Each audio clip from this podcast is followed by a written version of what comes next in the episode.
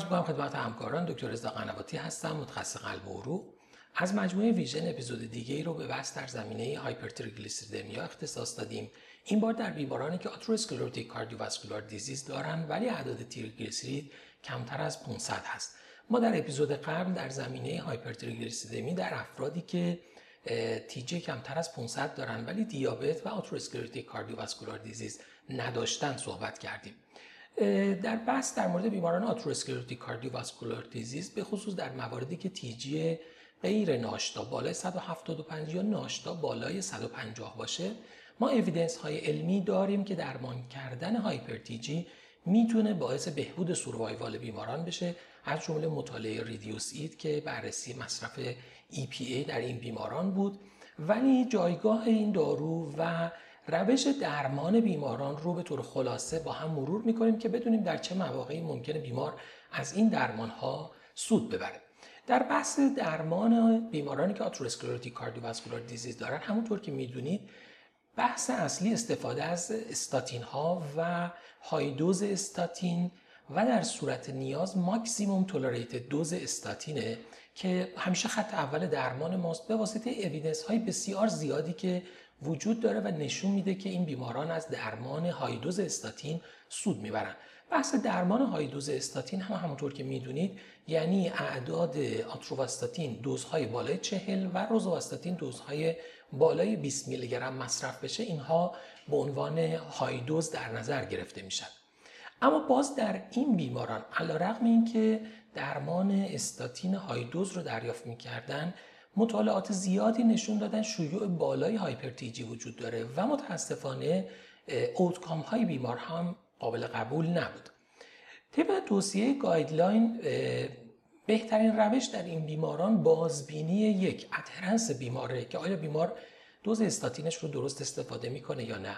نکته دوم بررسی علل secondary hyper TG اختلالات متابولیکی که ممکنه همزمان وجود داشته باشه. از اختلالاتی که در کشور ما شیوع بالایی داره مثل اختلالات تایروید به خصوص hypothyroidism استفاده از کورتیکوستروید ها یا اختلالات rheumatologic inflammatory مثل rheumatoid arthritis مثل SLE اینا مواردی هستن که به راحتی ممکنه بیمار در اون زمینه ها hyper TG داشته باشه. و نکته مهم دیگه مصرف داروهاست.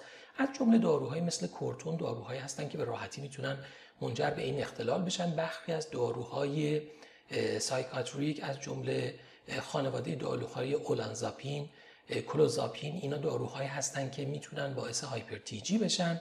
و از بین داروهای کاردیولوژی هم beta blocker ها و همچنین دیورتیک های تیازیدی می‌تونن باعث این اختلال بشن.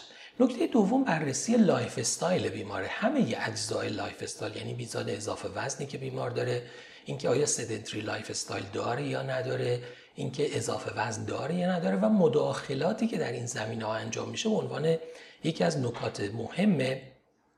اگر بیمار اختلال دیابت داره حتما باید کنترل قند مناسبی داشته باشه. این یکی از نکات مهمی که در این زمینه وجود داره. و اگر استاتین high dose استفاده نمیشه حتما باید تاکید بشه به بیمار برای مصرف high dose statin. متاسفانه به واسطه باورهای غلطی که در زمینه استاتین در جامعه به طور شایع وجود داره خیلی از بیماران آگاهانه یا ناآگاهانه مقدار داروها رو کاهش میدن به خصوص دوز استاتینشون رو. که اینجا این موارد رو باید در پله اول در بیماران آتروسکلروتیک کاردیوواسکولار دیزیز با اعداد تیجی کمتر از 500 ولی بالای 150 در نظر داشته باشیم. در مورد بیمارانی که آتروسکلروتیک کاردیوواسکولار دیزیز نداشتن و همچنین دیابت نداشتن در اپیزود قبل صحبت کردیم. پله بعد تعیین لول ریسک بیماره که بر مبنای اون تصمیم می‌گیریم بیمار به چه شکل درمان بشه. اما در بیمارانی که atherosclerotic cardiovascular disease دارن پله بعد بررسی عدد LDL این بیمارانه. در صورتی که اعداد LDL بیمار کمتر از 70 باشه با توجه به اینکه طبق guideline آمریکایی در target مد نظر هست اگرچه که target مد نظر guideline اروپایی در این گروه از بیماران اعداد کمتر از 55 در این گروه از بیماران به شرط اینکه lifestyle شون به درستی رعایت میشه در صورتی که علل secondary مطرح نیست می‌تونیم به فکر استفاده از EPA باشیم. پس به شرطی به فکر استفاده از EPA هستیم در این بیماران که اعداد LDL ما کمتر از 70 باشه. اما اگر اعداد LDL بیمار بالای 100 باشه اینجا باز target اصلی ما کلسترول خواهد بود. یعنی باید به فکر اضافه کردن درمانهایی باشیم که بتونیم LDL مون رو کمتر از 70 برسونیم.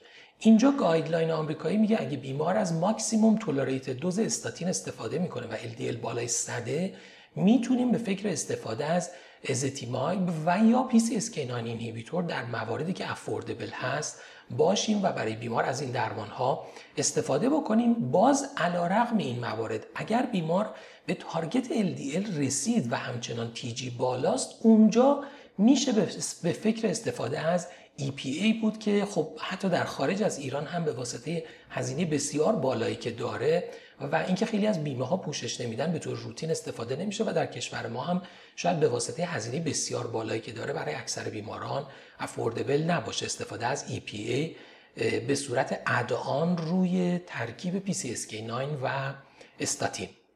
اما در بیمارانی که اعداد بین 70 تا 100 دارن LDL های بین 70 تا 100 دارن اینجا تصمیم گیری بر مبنای یک شیر دیسیژن میکینگ با بیمار خواهد بود. اگر ما به اعداد LDL 70 نزدیک هستیم و اعداد تیجی اون بسیار بالاست اینجا اولویت با اعداد تیجی خواهد بود و خب بهتره که بریم به سمت اپروژ کاهش تیجی و استفاده از EPA اگر اعداد LDL ما به اعداد 100 نزدیکتر باشه و فکر کنیم که به این راحتی به تارگت کمتر از 70 نمی‌رسیم اونجا درمان کلسترول اولویت بالاتری پیدا می‌کنه. یعنی در صورتی که نیاز باشه اگر بیمار ماکسیموم تولریت دوز استاتین استفاده می‌کنه ما میایم و به درمانش ezetimibe یا PCSK9 inhibitor ها رو اضافه می‌کنیم و در نهایت اگر اعداد TG خیلی بالا باشه و کلسترول هم همزمان بالا باشه می‌تونیم ترکیبی از هر دو approach رو در نظر داشته باشیم. یعنی علاوه بر maximum tolerated dose statin ما بیایم LDL رو با استفاده از درمانهای non-statin ی مثل ezetimibe و PCSK9 inhibitor ها کاهش بدیم و با استفاده از EPA هم بتونیم همزمان منجر به کاهش بیشتر در میزان TG بشیم. ولی باز تاکید guideline همچنان بر اینه که در بیماران atherosclerotic cardiovascular disease باید با بیشترین توانمون LDL رو پایین بیاریم و تا جایی که ممکنه کنترل TG رو به lifestyle و rule out کردن علل secondary در حقیقت approach بکنیم و به این ترتیب بتونیم بهترین نتیجه رو برای بیمارمون داشته باشیم. یادمون باشه تو اعداد بالای TG حتما در آزمایشات باید برای بیمار LDL به صورت direct اندازه گیری شده باشه و بر اساس فرمول نمیشه برای این بیمار LDL رو محاسبه کرد و مبنای قضاوت برای بیمار نباید باشه. و بر مبنای اون direct measurement LDL که باید درمان بیمار صورت بگیره. نکته بعد در مورد استفاده از fibrate هاست که در بیمارانی که atherosclerotic cardiovascular disease دارن و high intensity statin یا maximum tolerated dose statin رو استفاده می‌کنن دو تا نکته مهم وجود داره. در این بیماران استفاده از gemfibrozil contraindicate یعنی recommendation class 3 و نباید استفاده بشه. به واسطه ریسک بالای myopathy و استفاده از fenofibrate علی‌رغم کاهش TG نکته ای که داره و به خاطر این در guideline برای بیماران atherosclerotic cardiovascular disease جایگاهی نداره اینی که استفاده اون چه به صورت monotherapy چه به صورت add-on روی استاتین ها در نهایت ریسک atherosclerotic cardiovascular disease در این بیماران رو کاهش نمیده فقط هزینه بیمار رو افزایش داده و فقط ظاهر آزمایشات رو برای بیمار نرمال کرده. اینجا باز تاکید کردن آموزش دادن برای کنترل lifestyle به نظر می‌رسه برای بیمار فایده بیشتری به نسبت استفاده از fenofibrate داره. امیدوارم که این اپیزود هم برای شما و برای practice روزمره‌تون مفید بوده باشه.